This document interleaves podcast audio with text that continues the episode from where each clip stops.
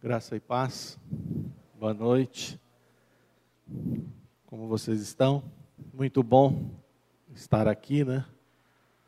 De volta para a nossa casa e compartilhar a palavra aqui com vocês.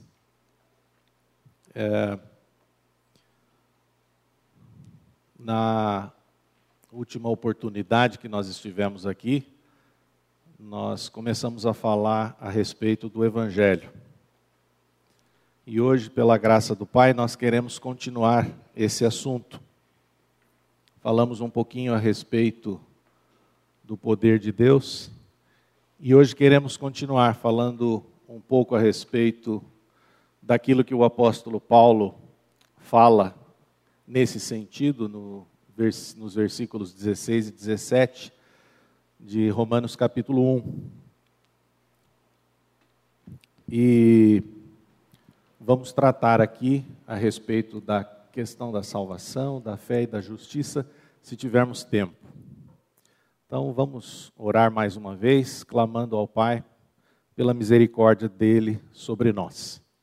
Senhor, nós te louvamos e te bendizemos por esse momento, pelo privilégio que nós temos de compartilhar da adoração e também da comunhão entre os irmãos.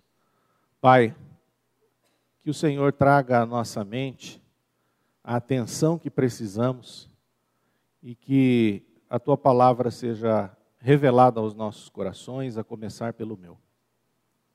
Pai, nós oramos agradecidos no nome precioso de Jesus Cristo. Amém. O que é o Evangelho? Nós acabamos de fazer aqui orações, ou uma oração coletiva em favor daqueles que estão enfermos, daqueles que estão enlutados, daqueles que têm enfrentado dificuldades, daqueles que estão também sofrendo nos seus relacionamentos familiares, conjugais, relacionamento com os filhos. Essa é a realidade que nós vivemos. E não é de hoje que nós passamos por isso, mas parece que a pandemia, ela acelerou toda essa situação. Então isso tem realmente trazido muita angústia para cada um de nós, né? Eu acho que cada um de vocês aqui pode ter conhecimento de alguém da própria família, ou que ficou doente gravemente, ou até que faleceu, né? A última vez que eu estive aqui nesse púlpito foi no dia 30 de maio, o dia que nós estávamos retornando aqui para a nossa casa. E ao terminar aqui o nosso culto à noite, eu recebi um telefonema que a minha mãe tinha sido hospitalizada. Ainda tive tempo de ir lá fazer uma visita, mas logo em seguida ela faleceu. Então, essa é uma realidade dura para todos nós. E isso vai trazendo realmente um sentimento de tristeza, né, de desânimo. Nós não sabemos ao certo nem o que fazer nessas situações, né? Mas o que nós encontramos? Ou o que Deus tem para nós, né, nesses momentos de desespero, em que nós nos sentimos, às vezes, desamparados, né? Ansiando por alguma proteção, ansiando por alguma segurança. Porque talvez você tenha vindo aqui com esse propósito, desejoso no coração de encontrar descanso em algum lugar. Talvez você tenha vindo achando que nesse local, talvez você encontrasse isso. E nós, porque isso é da nossa humanidade. Mas onde nós verdadeiramente vamos encontrar esse porto seguro, esse descanso? O desafio, eu acredito, que é você e eu, nós descobrirmos esse local seguro. Será que ele existe? Será que existe um local onde nós realmente podemos estar tranquilos, encontrando paz, a boa notícia é que esse local existe. Já começa com a palavra, né? Boa notícia. O que é a boa notícia? Ou qual é a boa notícia? A boa notícia é o Evangelho. E esse local, na verdade, não é um local físico. O local seguro em que nós podemos encontrar paz e descanso é realmente na pessoa de Cristo. Tá? E a gente até fala muito a respeito disso. E em Cristo nós estamos seguros, em Cristo nós encontramos paz, em Cristo nós temos salvação. Tudo isso, na verdade, quando nós falamos nesses termos, nós estamos falando sobre salvação, sobre o plano de Deus para cada um de nós. E esse plano de Deus é o Evangelho. É o plano dele, que ele tem para nós. Então, será que falar sobre Evangelho é importante? Não é só importante, é essencial para qualquer ser humano. Somente o Evangelho pode realmente trazer a paz de Deus e a paz interior também. Porque muitos dos nossos problemas decorrem do fato de que nós não estamos em paz com Deus, que nós estamos em desacordo com Deus. Mas o Evangelho, ele vai trazer isso, essa paz com Deus. E, por consequência, a paz interior, a paz com o nosso próximo, a paz dentro da nossa casa. Quantos lares estão sendo realmente atacados, seja nos relacionamentos conjugais, seja nos relacionamentos com os filhos, hoje? Né? Já era difícil. Com a pandemia, a coisa parece que ficou pior. Então, Evangelho é importante, é a mensagem fundamental de toda a Bíblia. Ou seja, de que há salvação para o pecador, de que há esperança nesses tempos difíceis que nós estamos vivendo. Essa é a mensagem do Evangelho. E é nela que nós vamos encontrar a pessoa de Jesus Cristo. Todavia, será que o Evangelho, sendo tão fundamental, ele tem sido pregado nas igrejas? Eu acredito que muito se fala sobre Evangelho, mas esse termo está sendo usado de uma maneira muito superficial. É evidente que se você perguntar para algum líder religioso, ele vai dizer que prega o Evangelho. Mas que Evangelho que ele está pregando? O que está sendo anunciado nas igrejas é o verdadeiro Evangelho?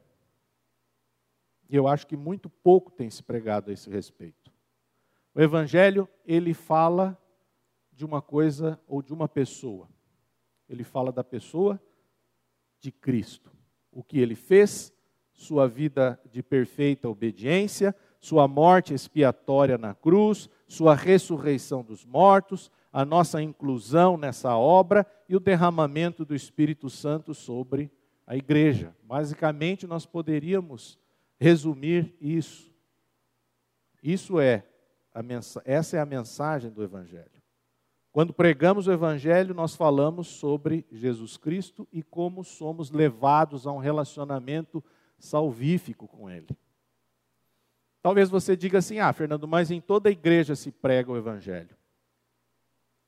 Ultimamente, muito se prega, mas nem sempre sobre isso. Muito se prega sobre motivação. Como que você vai superar as angústias, as aflições com motivação? Como que você vai enfrentar as dificuldades financeiras com prosperidade financeira? Então, se prega de tudo. Se prega até filosofia dentro das igrejas. Agora, onde é que está o poder de tudo isso, para verdadeiramente transformar as pessoas? Então é esse que é o verdadeiro Evangelho. O Evangelho que vai nos transformar. Por isso é tão importante que nós entendamos o Evangelho de uma maneira correta e compreendamos tanto o aspecto objetivo daquilo que Jesus Cristo fez, como o aspecto subjetivo, de como, pela fé, nós nos beneficiamos da redenção que nós encontramos em Cristo. Essas duas coisas nós precisamos compreender. E em Romanos, capítulo 1, versículos 16 e 17, Paulo descreve esse evangelho como sendo realmente a boa notícia revelada para a salvação do pecador que crê em Jesus Cristo. Resumidamente é isso. Então o apóstolo expressamente declara o quê? Que ele não se envergonha do evangelho. Por quê? É o poder de Deus para a salvação de todo aquele que crê, primeiro do judeu e também do grego, visto que a justiça de Deus se revela no evangelho de fé em fé, como está escrito: o justo viverá por fé. O que nós encontramos aqui? Nós encontramos aqui 4 palavrinhas chaves: poder de Deus, salvação, fé, nessa palavrinha crer, e justiça de Deus. Basicamente é isso que nós podemos falar a respeito do evangelho. E como eu havia dito na nossa última mensagem aqui, nós falamos um pouquinho, introduzimos esse assunto e falamos a respeito do poder. E aqui no versículo 16, o apóstolo Paulo começa dizendo assim: olha, não me envergonho do evangelho. Por quê? Porque ele sabia que a mensagem do evangelho era o quê? Era uma mensagem, ou a mensagem da cruz, era loucura para algumas pessoas e era também o quê? Escândalo para outras pessoas. E por que é loucura e é escândalo? É loucura para a sabedoria do mundo. E é também escândalo para os religiosos. Dizer que o Messias havia sido pregado na cruz como um bandido era um escândalo. Então, tanto a mensagem que é loucura, como a mensagem que escandaliza, ela vai minando toda a nossa resistência. A resistência aqui que eu digo em relação ao ser humano. A própria questão da nossa justificação própria, porque nós somos expertos em tentar nos justificar de tudo, encontrando salvação no nosso próprio mérito. Então isso vai afetando a justificação própria, isso vai afetando a nossa autoindulgência, que é a nossa tolerância conosco. Nós sempre estamos certos, nós achamos que somos vítimas de tudo. E essa mensagem da cruz, a mensagem do evangelho vai minando e vai se opondo a tudo isso. É assim que o evangelho vai fazendo efeito na nossa vida. Então, sempre que o evangelho ele é pregado com fidelidade, ele vai gerar o quê?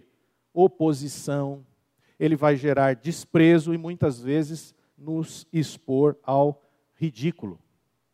É isso que o evangelho faz. Se o evangelho, quando ele é pregado, ele não traz nenhum desses incômodos para nós, então nós estamos diante de um evangelho inoperante. Por isso que quando eu disse, será que o evangelho tem sido pregado verdadeiramente nas igrejas? Eu acredito que não, porque hoje as pessoas estão mais preocupadas em pregar alguma coisa que os ouvintes desejam do que aquilo que os incomoda. Mas o evangelho verdadeiro, ele vai trazer incômodo, ele vai trazer desconforto, ele é loucura, ele é escândalo. E o próprio Jesus também nos advertiu de que, se nos envergonharmos dele diante dos homens, ele se envergonhará de nós diante do Pai. Aliás, esse ponto é decisivo para muitos cristãos. Nós escrevemos aqui: não existe cristão do serviço secreto. Qual que é o cristão do serviço secreto? É aquele que ninguém sabe que ele é cristão. Não existe isso. Você é cristão do serviço secreto? Porque quando você está diante do mundo, você tem que se posicionar. Não estou dizendo que você tem que virar um crente chato, mas você tem que anunciar a única coisa que pode transformar as pessoas. Então nós, por isso que Paulo falou, olha, não me envergonho, porque ele sabia que essa era uma realidade. Que nós poderíamos de fato nos envergonhar. Marcos 8:38 diz assim: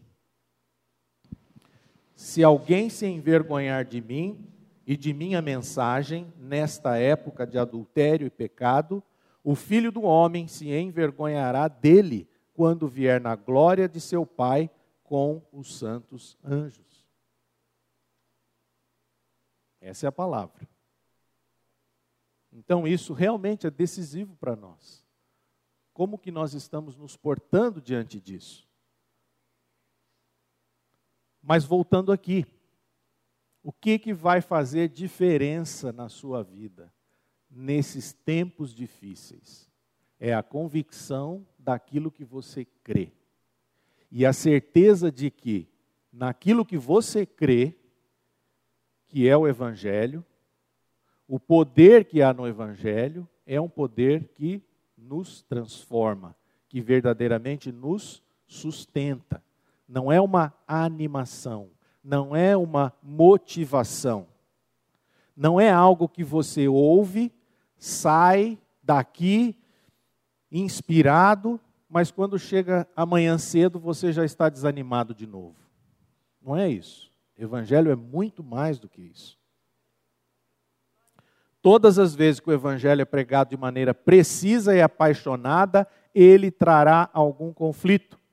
E como as pessoas fogem dos conflitos, cada geração tenderá a diluir ou a esconder o Evangelho, permitindo que ele seja encoberto. É uma tendência natural. E nós temos que estar atentos em relação a isso. E sempre sermos firmes com a pregação desse Evangelho e dessa mensagem. E como falamos, nós pregamos aqui da última vez e falamos sobre o poder. O Evangelho é poderoso. Sem o poder de Deus, o Evangelho seria o quê? Eu comentei na última vez, uma reforma moral para cadáveres em um cemitério. É isso. Se você tirar o poder de Deus do Evangelho, é isso. É um discurso inócuo. É como se você pregasse para cadáveres. Incapaz de promover o quê? Qualquer transformação nos ouvintes. O Evangelho não é uma simples doutrina do que Paulo fala a respeito, mas sim que é o próprio poder de Deus transformador. É o próprio Deus fazendo isso, não apenas falando acerca disso. Dá para vocês entenderem a diferença? É Deus fazendo. Não é apenas Deus falando sobre algo. Então é importante você entender isso. Não me envergonhe do Evangelho, pois é o poder de Deus. Bom, e aí entrando na segunda palavra-chave a respeito do Evangelho, que é a salvação. Certamente a maior manifestação do poder de Deus está onde? Em levar homens pecadores à salvação. Transformar a sua natureza e dar-lhes a vida eterna por meio do seu Filho. Essa é a maior manifestação do poder. Você acredita que o Evangelho pode fazer isso? Eu creio que sim, porque é só você olhar para onde? Para a sua própria experiência. Da onde você veio, da onde o Senhor te tirou e o que Ele realmente fez na sua vida. E você vai chegar à conclusão que só Deus, com o seu poder, para fazer essa transformação. Né? Então, transformar a nossa natureza e nos dar a vida eterna por meio do Filho. Mas talvez você até dissesse, ser salvo do quê, Fernando? Talvez alguém aqui possa fazer essa pergunta no seu íntimo. Alguém que está nos assistindo. Ser salvo do quê? Afinal, eu sou uma pessoa tão boa. Mas o que Jesus Cristo falou? Lá em Marcos, capítulo 10, versículo 18. Respondeu-lhe Jesus: por que me chamas bom? Ninguém é bom senão um que é Deus. Ninguém é bom. Existe uma malignidade inata no ser humano. Nós podemos ser realmente bons maridos, boas esposas, num certo sentido, mas ninguém é bom inteiramente. Independentemente aqui das palavras que nós possamos usar para descrever a busca do homem, quando ele está atrás dessa salvação, nós vamos observar o seguinte: de alguma maneira, todos nós buscamos salvação. Alguns buscam a salvação econômica, outros buscam a salvação política, outros buscam a salvação social. Muitos também estão buscando salvação interior, porque estão com muita culpa dentro de si. Ou outras pessoas estão buscando uma salvação das suas frustrações, da sua infelicidade. Tem muita gente que realmente está desanimada com a vida, está tentando buscar alguma coisa. O problema, que alguns de vocês já sabem, é que não é apenas uma busca de algo externo, mas é algo que precisa ser tratado dentro da raiz, ou até a raiz da nossa existência, e que é o pecado. O salmista, lá no Salmo 51:5 diz, na versão NVT, pois sou pecador desde que nasci, sim, desde que minha mãe me concebeu. Então nós temos que lembrar isso. Nós somos pecadores desde que nascemos, desde que a nossa mãe nos concebeu.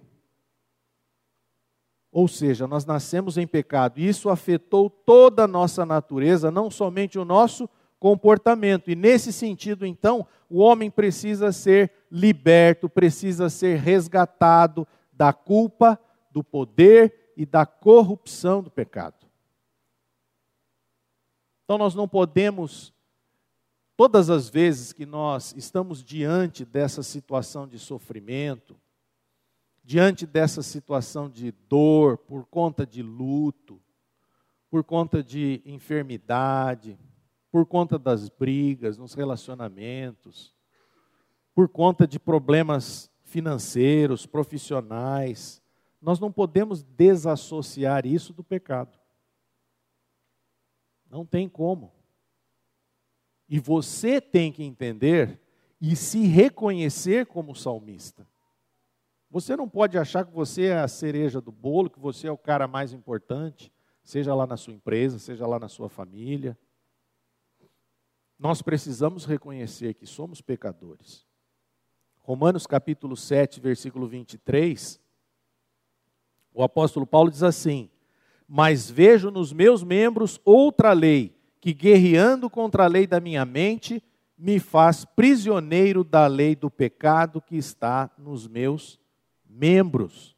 Existe sim um problema muito sério aqui, que realmente traz culpa para as pessoas, uma dominação do pecado e também a questão da corrupção de toda a nossa natureza. Então, quando o apóstolo Paulo fala aqui sobre salvação, é o poder de Deus para a salvação, ele está querendo dizer o quê? A ideia básica por trás da palavra salvação é exatamente a de libertação e resgate. Nós temos que ser libertos, nós temos que ser resgatados. E é isso que o Evangelho vai fazer. O ponto aqui é que o poder de Deus na salvação, ele faz o quê? Ele resgata as pessoas da culpa, do pecado. Ele resgata as pessoas da escravidão do pecado, ele resgata as pessoas da penalidade final do pecado. que é a morte espiritual e separação eterna de Deus. É isso que o Evangelho vai fazer, e é isso que eu e você precisamos compreender. Isso é Evangelho. O resgate, a libertação. Então tem 3 versículos que eu separei aqui que falam exatamente acerca disso. O que é esse resgate da culpa do pecado? Lá em Efésios capítulo 1, versículo 7, nós encontramos. Diz assim o texto: no qual temos a redenção pelo seu sangue, a remissão dos pecados, segundo a riqueza da sua graça. Redenção. Redenção é resgate. Remissão é perdão. Isso vai libertar a pessoa do quê? Da culpa que ela carrega. Quantas pessoas aqui realmente não vivem ou não estão passando a sua vida inteira oprimidas por alguma culpa que elas carregam, por algo que elas fizeram, ou por algo que até fizeram para elas, e elas se sentem culpadas, como se tivessem um fardo pesado carregando nas costas. Então o Evangelho vai dizer o seguinte: olha, o Evangelho é o poder de Deus para resgatar você dessa culpa, para tirar você dessa dor, dessa angústia. Gálatas capítulo 5, versículo 1, vai falar a respeito desse resgate quanto à escravidão que o pecado opera em nós. Gálatas 5:1, para a liberdade foi que Cristo nos libertou. Permanecei, pois, firmes e não vos submetais de novo a jugo de escravidão. Olha, o Evangelho é Cristo libertando você da escravidão. E com relação à penalidade final do pecado, o que nós encontramos lá em Efésios, capítulo 2, versículo 5? O texto diz: e estando nós mortos em nossos delitos, nos deu vida, juntamente com Cristo. Isso é o Evangelho. O Evangelho que traz essa libertação, esse resgate. Então você acha que isso é pouco? Se você compreender o que Paulo fala em Efésios 1:7, Gálatas 5:1 e Efésios 2:5, que o Evangelho é o poder de Deus revelado em Cristo para te trazer redenção, liberdade da escravidão e te dar vida porque você estava morto, se você passar a crer nisso, a sua vida já estará sendo muito transformada. Somos trazidos o quê? De volta à comunhão com Deus por meio de Cristo. Em Cristo nós realmente recebemos um destino maravilhoso, que Paulo descreve em outro lugar como a esperança da glória. Como nós estamos presos, desesperançados ou desesperançosos com a vida. É verdade. Às vezes eu me pego com a Cristina comigo, nós certas conversas. Mas o que Paulo vai dizer lá em Romanos, capítulo 5, versículos 1 e 2? Ele diz assim o texto: justificados, pois, mediante a fé, temos paz com Deus, por meio de nosso Senhor Jesus Cristo, por intermédio de quem obtivemos igualmente acesso pela fé a esta graça, na qual estamos firmes e gloriamo-nos na esperança da glória de Deus. Esse gloriamo-nos é o quê? Nos alegramos. É isso que vai te trazer o quê? Suporte. É isso que vai te sustentar. Você precisa estar convicto da palavra de Deus, da mensagem do Evangelho, para que você realmente seja transformado pelo poder de Deus. É isso.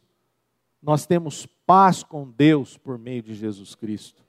E podemos nos gloriar na esperança. O povo de Deus é um povo que tem esperança.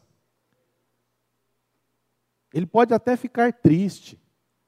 Nós podemos, de fato. A nossa vida não é fácil.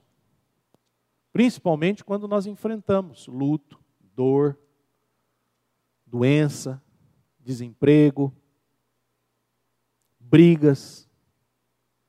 Quando você briga com alguém que você ama, quer coisa que dá mais desgaste do que você brigar com alguém que você ama? Mas não acontece isso? Infelizmente acontece. É altamente desgastante. Mas nós temos a esperança em Cristo. Fé. A terceira palavra-chave que nós encontramos aqui nos versículos 16 e 17 é fé. O poder soberano de Deus, operando por meio do Evangelho, traz salvação a todos os que creem. Aquele que crê, né? Como diz lá o texto. Poder de Deus para a salvação de todo aquele que crê, primeiro do judeu e também do grego, visto que a justiça de Deus se revela no Evangelho de fé em fé, ou fé do início ao fim, algumas versões dizem. Então a palavra grega aqui é pistelō, que carrega a ideia básica de confiar em, depositar confiança em. Isso é fé. O modo pelo qual nós somos salvos é por meio da fé, o que significa que a salvação está acessível a todo aquele que crê. Na nossa vida diária, essa questão da... Você tem que acreditar em muitas coisas, né? Você abre a torneira ou o filtro da tua casa acreditando que aquela água é potável, que não vai fazer mal a você. Você vai passar por uma ponte acreditando que aquela ponte não vai desabar com você. Você toma um avião para fazer uma viagem acreditando que você vai realmente chegar ao destino. Isso é uma crença o quê? Natural. Agora, o que o apóstolo Paulo está dizendo aqui é uma crença sobrenatural. É isso que nós encontramos aqui. Uma crença sobrenatural, que é a fé produzida por Deus. Não é algo produzido por mim, não é algo produzido por você, porque você é uma pessoa boa, porque você é uma pessoa esforçada, porque você é uma pessoa que leu muito a Bíblia, porque você é uma pessoa de oração. Essa fé não é tua, não é uma crença natural, essa fé é uma crença sobrenatural. Uma fé que não vem do homem, mas que é dom de Deus. A vida eterna é tanto ganha quanto recebida por meio da fé, ou vivida pela fé, proveniente de Deus em Cristo Jesus. Eu quero ler com vocês Efésios capítulo 2, versículos 8 e 9, na versão NVT. Vocês são salvos pela graça, por meio da fé. Isso não vem de vocês, é uma dádiva de Deus. Não é uma recompensa pela prática de boas obras, para que ninguém venha a se orgulhar. Obrigado. Eu estava esperando. Eu falei, mas onde é que está? Olhava para o lado, olhava para o outro. Você estava aí. A nossa leitora. Vocês são salvos pela graça por meio da fé. Isso não vem de vocês. Você já ouviu aquela pessoa dizer assim, eu sou uma pessoa de muita fé. Eu tenho fé. Né? A pessoa, ela até se orgulha da fé que ela tem. Só que se você se orgulha da sua fé, eu quero te dizer que essa fé é uma crença natural. Não é essa fé sobrenatural produzida por Deus. Não vem de vocês, é uma dádiva de Deus. Porque o dia que você se orgulhar da sua fé ou da sua salvação, tem algum problema na sua experiência. É porque ela não vem de Deus.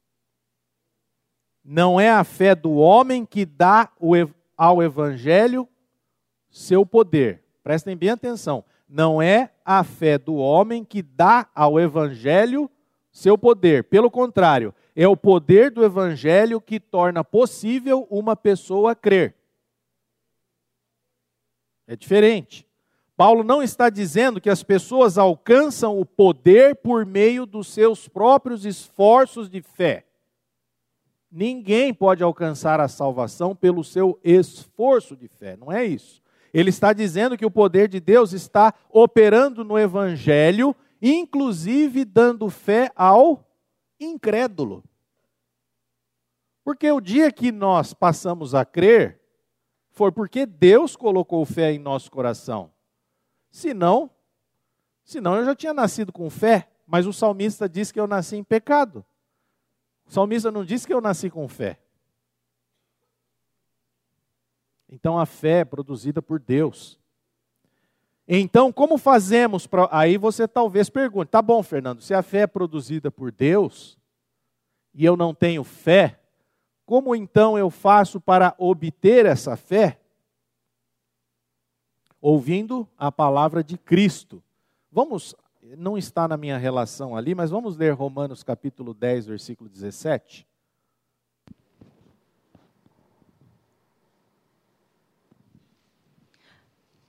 E assim, a fé vem pela pregação, e a pregação pela palavra de Cristo. Você quer ter fé? Ouça a palavra de Cristo. Isso vai produzir fé em você. Aliás, a fé bíblica verdadeira, ela é diferente da crença natural, porque ela tem um objeto específico. Qual é o objeto da fé bíblica? Eu falo objeto aqui, mas é de uma maneira didática, né? O objeto da fé bíblica é um só, é Jesus Cristo.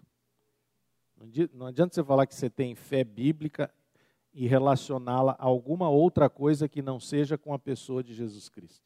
A fé bíblica tem por objeto a pessoa do Senhor Jesus Cristo.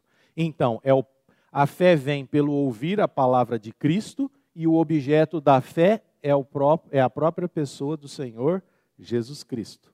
Portanto, quando se fala de fé em Deus desassociada de Jesus Cristo, trata-se de uma crença qualquer que jamais poderá salvar alguém.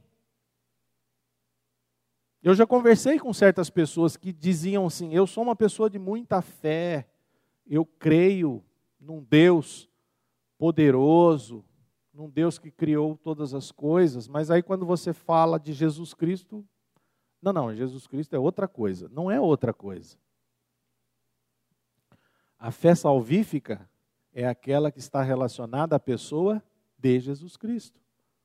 Não há como você desassociar uma coisa da outra, até porque nós estamos diante da Trindade. É Deus Pai, Deus Filho e Deus Espírito Santo. Quando Paulo escreve que a salvação é para aquele que crê de fé em fé, ele também está explicitando uma outra coisa. Que outra coisa é essa? Que a fé ou que a salvação não vem pela prática de boas obras. Deus não pede primeiro aos homens que se comportem. Você nunca ouviu isso. Primeiro ele pede para que o homem creia, não para que ele se comporte bem. Os esforços do homem para um comportamento correto sempre vão ficar aquém do padrão exigido por Deus. Você nunca vai atingir o padrão de Deus. Não tem como. Porque a lei foi dada não para que o homem cumprisse a lei na sua integralidade e através dela pudesse alcançar o beneplácito de Deus. Não é isso. A lei foi dada para mostrar ao ser humano o quanto ele é incapaz de cumpri-la e, por conseguinte, compreender que ele é um miserável pecador. Uma pessoa que infringe a lei, não que cumpre a lei. Então, boas obras, elas não são a causa da nossa salvação, mas o produto dela. Nós não vamos ler aqui, mas é o que está lá em Efésios 2:10. Portanto, salvação não significa fazer uma profissão de fé, ser batizado, passar por uma reforma moral, ir à igreja, receber sacramentos, viver uma vida de autodisciplina, fazer sacrifícios, realizar autoflagelação. Ah, Fernando, mas tudo isso aí é absurdo. Pode ser absurdo para você. Mas talvez você já tenha ouvido falar que de pessoas que usam o silício para fazer autoflagelação, para que elas obtenham purificação. Será que é dessa maneira que nós vamos atingir ou alcançar a salvação? Não é isso. Evangelho é o poder de Deus. É Ele quem vai fazer. Não adianta você pode inventar o que for para tentar se purificar, para se tornar aceitável diante de Deus. Mas Deus só aceita você por intermédio do sacrifício do Filho dEle. Isso que é graça de Deus. E não tem graça você querer fazer alguma coisa. A graça não está nisso. A graça está naquilo que Deus faz para alcançar você. Então, salvação é crer por meio da fé em Jesus Cristo como seu Senhor e Salvador. É isso. Salvação vem por desistir da própria bondade, obras, conhecimento e sabedoria, e confiar plenamente na obra que Jesus Cristo realizou na cruz. É isto. Você tem que crer nisso. Nós estamos falando aqui a respeito dessa questão da fé. Salvação também não tem qualquer tipo de barreira social, racial ou étnica. Seja um pagão, seja um religioso ou seja um intelectual, todos precisam da salvação em Cristo. E ela é dada pela graça por meio da fé a cada pessoa que crê. E como diz lá no versículo 16, primeiro do judeu e também do grego. Por que Paulo escreveu isso? Porque o judeu representava o povo religioso e o grego ou gentio representava a sabedoria humana. Mas se você for ler Romanos capítulo 1, capítulo 2, capítulo 3, você vai observar que Paulo está falando que todos, ele separa três grupos. O pagão ou ímpio, o intelectual e o religioso. Todos precisam da salvação. Todos precisam desse poder. E por fim, nós chegamos aqui a pergunta, como que Paulo, então, ele prova que o Evangelho é, de fato, o poder de Deus para a salvação daquele que crê, de todo aquele que crê? Como que ele prova isso? Ele prova através do versículo 17. A resposta é dada no versículo 17 de Romanos capítulo 1. Visto que a justiça de Deus se revela no Evangelho, de fé em fé, como está escrito, o justo viverá por fé. Então aqui, Paulo prova como que o Evangelho é revelado. Como que ele se manifesta? Através da justiça de Deus, que é revelada no Evangelho. Essa palavra, essa aqui seria a nossa quarta palavra-chave, justiça. Lá em Romanos, no capítulo 3, versículo 10, Paulo, no versículo 9, 10, 11, 12, vários versículos ali, ele faz referências do Antigo Testamento para mostrar que a humanidade em geral, na sua condição pecaminosa, ela é inaceitável diante de Deus. Então vamos ler só o versículo 10 do capítulo 3 de Romanos. Como está escrito, não há justo, nenhum sequer. Não há justo. Por isso que nós necessitamos do quê? Da justiça revelada no Evangelho. E isso é manifestado nas nossas vidas pela graça de Deus através do poder que há no Evangelho. Essa justiça é revelada. Não precisa responder, tá? Você já mentiu? Você já feriu os sentimentos de alguém com as suas palavras ou com o seu tom de voz? Você está amargurado com alguém? Você fica zangado com aqueles que discordam fortemente de você? Em pensamento, palavra e ação, você, como todos os demais do mundo, é culpado diante de Deus. E eu também. Por isso que nós não somos justos. Por isso que não há nenhum justo, nenhum sequer. Por isso que você precisa da justiça revelada em Cristo por meio do Evangelho. É isso que vai transformar a sua vida. É essa justiça, porque você é uma pessoa injusta. Ah, você está me ofendendo agora. É o que nós acabamos de dizer. Um evangelho que não incomoda, ele é um evangelho inoperante. E ele vai tirar você do conforto. Ele vai falar certas verdades que você vai ficar, ah, mas será? Será que é assim? Devemos lembrar quem somos diante de Deus. Ou seja, devemos lembrar que nós somos pecadores alienados de Deus. Não negue que você é um pecador. Em vez disso, permita que a sua necessidade desesperada direcione você para Cristo. É o contrário. Você não tem que ficar chateado. Você não tem que ficar magoado. Você não tem que ficar bicudo. Você tem que fazer com que essa necessidade tua te direcione a Cristo. O lugar para começar é com o fato de que em nós mesmos nós não possuímos justiça. Começa por aí. Entenda. Entenda bem isso. Nós não temos justiça.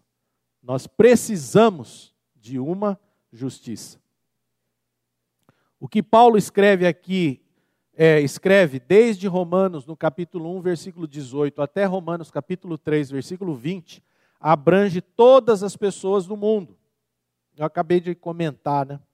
O apóstolo desenvolve seus pensamentos progressivamente, passando de uma descrição daqueles que são, abertamente hostis e ímpios, hostis a Deus e ímpios, 2, para aqueles que consideram-se moralmente bons e, portanto, aceitáveis a Deus com base em suas próprias boas obras, ou então 3, religiosos e, portanto, aceitáveis diante de Deus com base em suas práticas religiosas. Basicamente, as pessoas se dividem dessa maneira. Ou são extremamente hostis a Deus, ou então se acham moralmente boas e por conta da prática das suas boas obras aceitáveis a Deus, ou então religiosas. Porque acham que por fazerem alguma coisa para Deus, elas também se tornam aceitáveis. Só que nada disso nos torna aceitáveis. A única coisa que nos torna aceitáveis é o que Jesus Cristo fez na cruz. A sua morte, a sua ressurreição. Isso é tão falado aqui nessa igreja, que muitas pessoas ficam até, de certa maneira, incomodadas com isso. Mas só tem essa mensagem? É que se você e eu, nós não compreendermos o que significa esse evangelho, que é o evangelho da cruz de Jesus Cristo, se nós não entendermos o que é a justiça de Deus revelada nesse evangelho, nada do que você ouvir aqui ou fora daqui vai fazer sentido. Porque será apenas religião. E a religião e a prática de atos religiosos não nos torna aceitáveis diante de Deus, então não vai funcionar. Essa que é a verdade. Por isso que você tem que entender isso, a tal ponto de você levar essa mensagem para aqueles que não conhecem, inclusive pessoas que frequentam igrejas. Porque não é o fato de você frequentar uma igreja que você é salvo. Nós acabamos de ler aqui que a salvação é para todo aquele que crê. Mas crê em quê, Fernando? No Evangelho de Jesus Cristo. Na obra que ele realizou na cruz. É dessa maneira que somos salvos. Então é tão insistente que chega a ficar chato. Mas por quê? Porque é isso que vai transformar as pessoas, é isso que vai transformar o lar das pessoas, é isso que vai fazer com que as pessoas resolvam os seus problemas dentro de casa, se reconciliem. Porque nelas não há poder, mas é o poder de Deus, é a vida de Cristo. Quando Paulo chega e diz assim, vivo não mais eu, mas Cristo vive em mim. Isso não pode ser um discurso mental, isso tem que ser uma realidade. Mas a pessoa tem que confessar isso. O dia que verdadeiramente ela confessar, vivo não mais eu, mas Cristo vive em mim, e esse viver que agora tenho na carne, vivo pela fé no Filho de Deus, quando ela realmente confessar isso e for uma realidade, Cristo vivendo dentro dela, eu duvido que as partes que estejam com problemas não se reconciliem. Agora, enquanto tiver dois egos ali brigando, aí é um problema.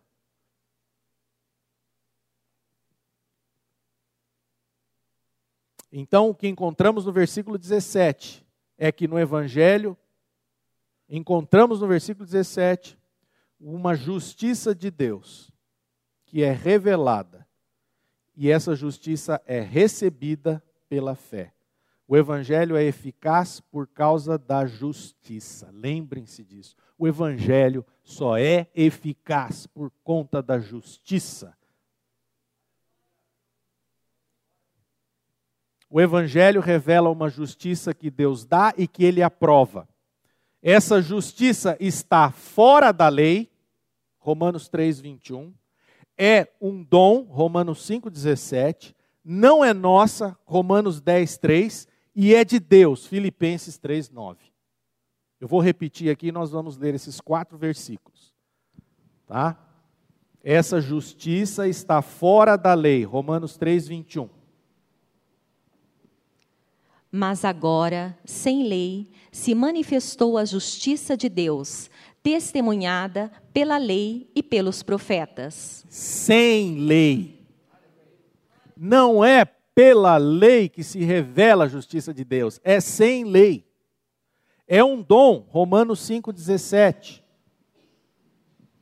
Se, pela ofensa de um e por meio de um só, reinou a morte, muito mais os que recebem a abundância da graça e o dom da justiça reinarão em vida por meio de um só, a saber, Jesus Cristo. Amém. O dom da justiça. A justiça é um dom.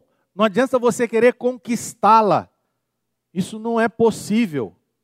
É Jesus Cristo quem conquistou essa justiça para nós. Não é nossa. Essa justiça não é nossa. Romanos 10:3.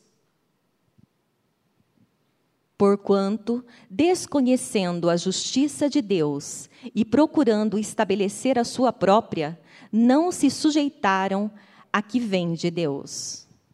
Desconhecendo a justiça de Deus e procurando estabelecer a sua própria. Quantas vezes nós não estamos fazendo isso? Brigando, querendo impor. Porque eu é que estou certo, porque eu é que sou bom, porque eu é que entendo. E eu falo de mim mesmo, porque, irmãos, nós não percebemos isso. Quem chama muito atenção são meus filhos.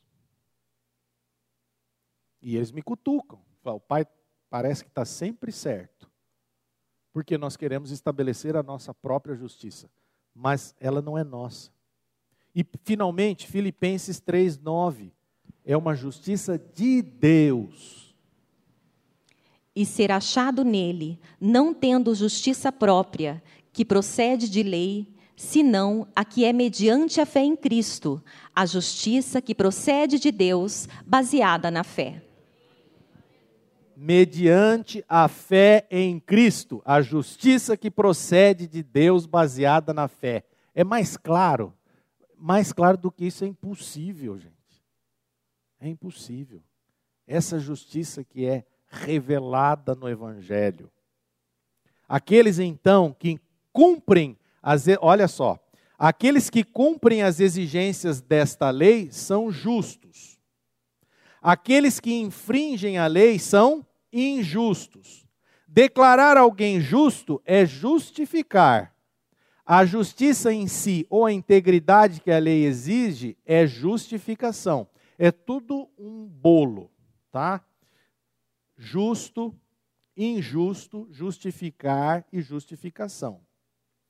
Só que, meus amados, somente aqueles que são justos, e tem algum justo? Não tem nenhum justo. Romanos 3,10. Ou aqueles que possuem justiça que a lei requer. Quem possui a justiça que a lei requer? Ninguém. Ou os que são justificados, aí sim, é o nosso caso, têm acesso ao favor de Deus. Não tem nenhum justo. Você não possui a justiça que a lei requer e nem nunca vai possuir, então a única saída para você é ser justificado por Deus. E nós somos justificados por Deus aonde? Na cruz, em Cristo, pela fé. É dessa maneira que nós temos acesso ao favor de Deus. Então, nós já estamos terminando, meus irmãos. Agora, nós temos que entender assim, nada é mais claramente ensinado nas Escrituras do que o fato de que ninguém em si mesmo é justo aos olhos de Deus. Nós não vamos ler aqui porque não vai dar tempo, mas é Romanos 3,20 é a referência. Ninguém em si mesmo é justo aos olhos de Deus. Também é claramente ensinado nas Escrituras que ninguém pode tornar-se justo. Isto é, ninguém pode alcançar a justiça que a lei exige, que é necessária para a sua aceitação por Deus. Não tem como. A razão para isso é que a lei exige o quê? Obediência perfeita, obediência total. E nós não temos essa condição nem essa capacidade. Portanto, é claro que pelas obras da lei ninguém pode ser justificado diante de Deus. A justiça não é proveniente à lei, não é pela lei ou pela observância da lei. Os homens não são justificados por sua própria justiça. E ainda assim, a justiça é absolutamente necessária para a nossa justificação e salvação. Então, apesar de tudo isso que eu falei, a justificação, a justiça, ela é necessária. Só que nós não conseguimos produzi-la. Nós não conseguimos nos tornar justos diante de Deus. Nós não conseguimos, nem pela prática da lei, nós iríamos alcançar esse nível. Então a nossa solução é o quê? Sermos justificados na pessoa de Jesus Cristo. E compreender que lá na cruz, o Evangelho então, a justiça é revelada àqueles que creem por meio da fé. O Evangelho revela tal justiça, uma justiça que é sem lei, que não é de obras, que é pela fé, uma justiça que não é nossa, que é dom de Deus, que vem de Deus, que é imputada a nós sem observar a lei. Cristo, então, é a nossa justiça. Somos justos diante de Deus nele. Vamos ler, é que eu tenho vários versículos aqui, mas seria muito. Vamos ler pelo menos um aqui, 2 Coríntios 5, 21. Por favor. 2 Coríntios 5, 21. Aquele que não conheceu pecado, ele o fez pecado por nós, para que nele fôssemos feitos justiça de Deus. Nós fomos feitos justiça de Deus em Cristo. Quando todas essas verdades, meus irmãos, estiverem realmente guardadas no seu coração e pela fé você vier a crer nessas verdades, é exatamente essa mensagem que vai te sustentar. É essa mensagem que vai te deixar de pé. É dessa maneira que Deus nos levanta, que Deus nos carrega. É por meio da palavra. Não é um sentimento. é racionalidade. Você não pode ignorar isso, senão você nunca vai entender e você sempre vai ficar suscetível a esses sentimentos que são humanos e que nos derrubam. Não adianta você sair daqui bem e amanhã acordar desanimado, depressivo. A não ser que você entenda isso. E peça a Deus pelo Espírito Santo para revelar isso ao seu coração. Então, concluindo, o Evangelho, por ser o poder de Deus para a salvação e não ser o poder do homem, sempre será loucura para os intelectuais e escândalo para os religiosos. Ou seja, sempre irá expor você, de certa maneira, ao ridículo. Mas, de fato, o Evangelho é a boa notícia para todo aquele que crê. É verdade.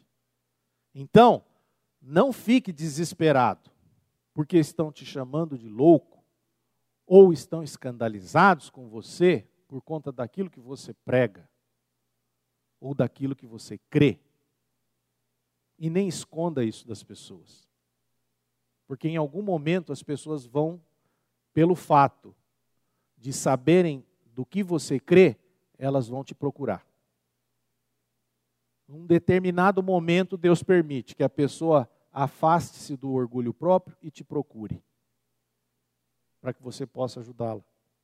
E terminando, 2 versículos, Jesus disse em Mateus 7, versículos 13 e 14. Entrai pela porta estreita, larga é a porta, e espaçoso o caminho que conduz para a perdição, e são muitos os que entram por ela. Porque estreita é a porta e apertado o caminho que conduz para a vida, e são poucos os que acertam com ela. Quem falou isso? Jesus. Meus irmãos, o caminho para a perdição é amplo e a porta é ampla. O caminho para a salvação, que é o Evangelho de Jesus Cristo, é estreito e a porta é estreita. E Jesus está dizendo, entrai pela porta estreita. Você vai ter que tomar uma decisão. Todos nós, quando somos expostos ao Evangelho, essa palavra é para nós. Você está exposto ao Evangelho. E agora, qual é a porta que eu vou entrar? Qual é o caminho que eu vou seguir? É a porta estreita. Jesus disse que ele era a porta. E ele também disse, eu sou o caminho. Então você precisa decidir aonde você quer entrar. Vai ser um caminho difícil, a porta é estreita, você pode ser ridicularizado. Mas é esse Evangelho do poder de Deus que vai trazer transformação para você e que vai te sustentar. E o último versículo na versão NVT, que é João capítulo 10, versículos 9 e 10. Sim, eu sou a porta. Quem entrar por mim será salvo. Entrará e sairá e encontrará pasto. O ladrão vem para roubar, matar e destruir. Eu vim para lhes dar vida, uma vida plena que satisfaz. Jesus Cristo é quem vai nos trazer uma vida plena que satisfaz. É essa vida que nós encontramos em Jesus Cristo que vai trazer vida plena que nos satisfaz. Vamos orar? Pai, nós te agradecemos por essa palavra e pedimos, Pai, que o teu Espírito venha nos convencer disso. Convence-nos, Pai, do pecado, da justiça e do juízo. E traz entendimento quanto a essa questão do Evangelho, que é o poder de Deus para a salvação de todo aquele que crê. E se há alguém entre nós que não crê ou que não tem fé, Pai, que o Senhor, por misericórdia, derrame fé no coração dessa pessoa, para que ela possa crer nessa mensagem e possa ser transformada pelo teu poder. É no nome de Jesus Cristo que nós oramos. Amém.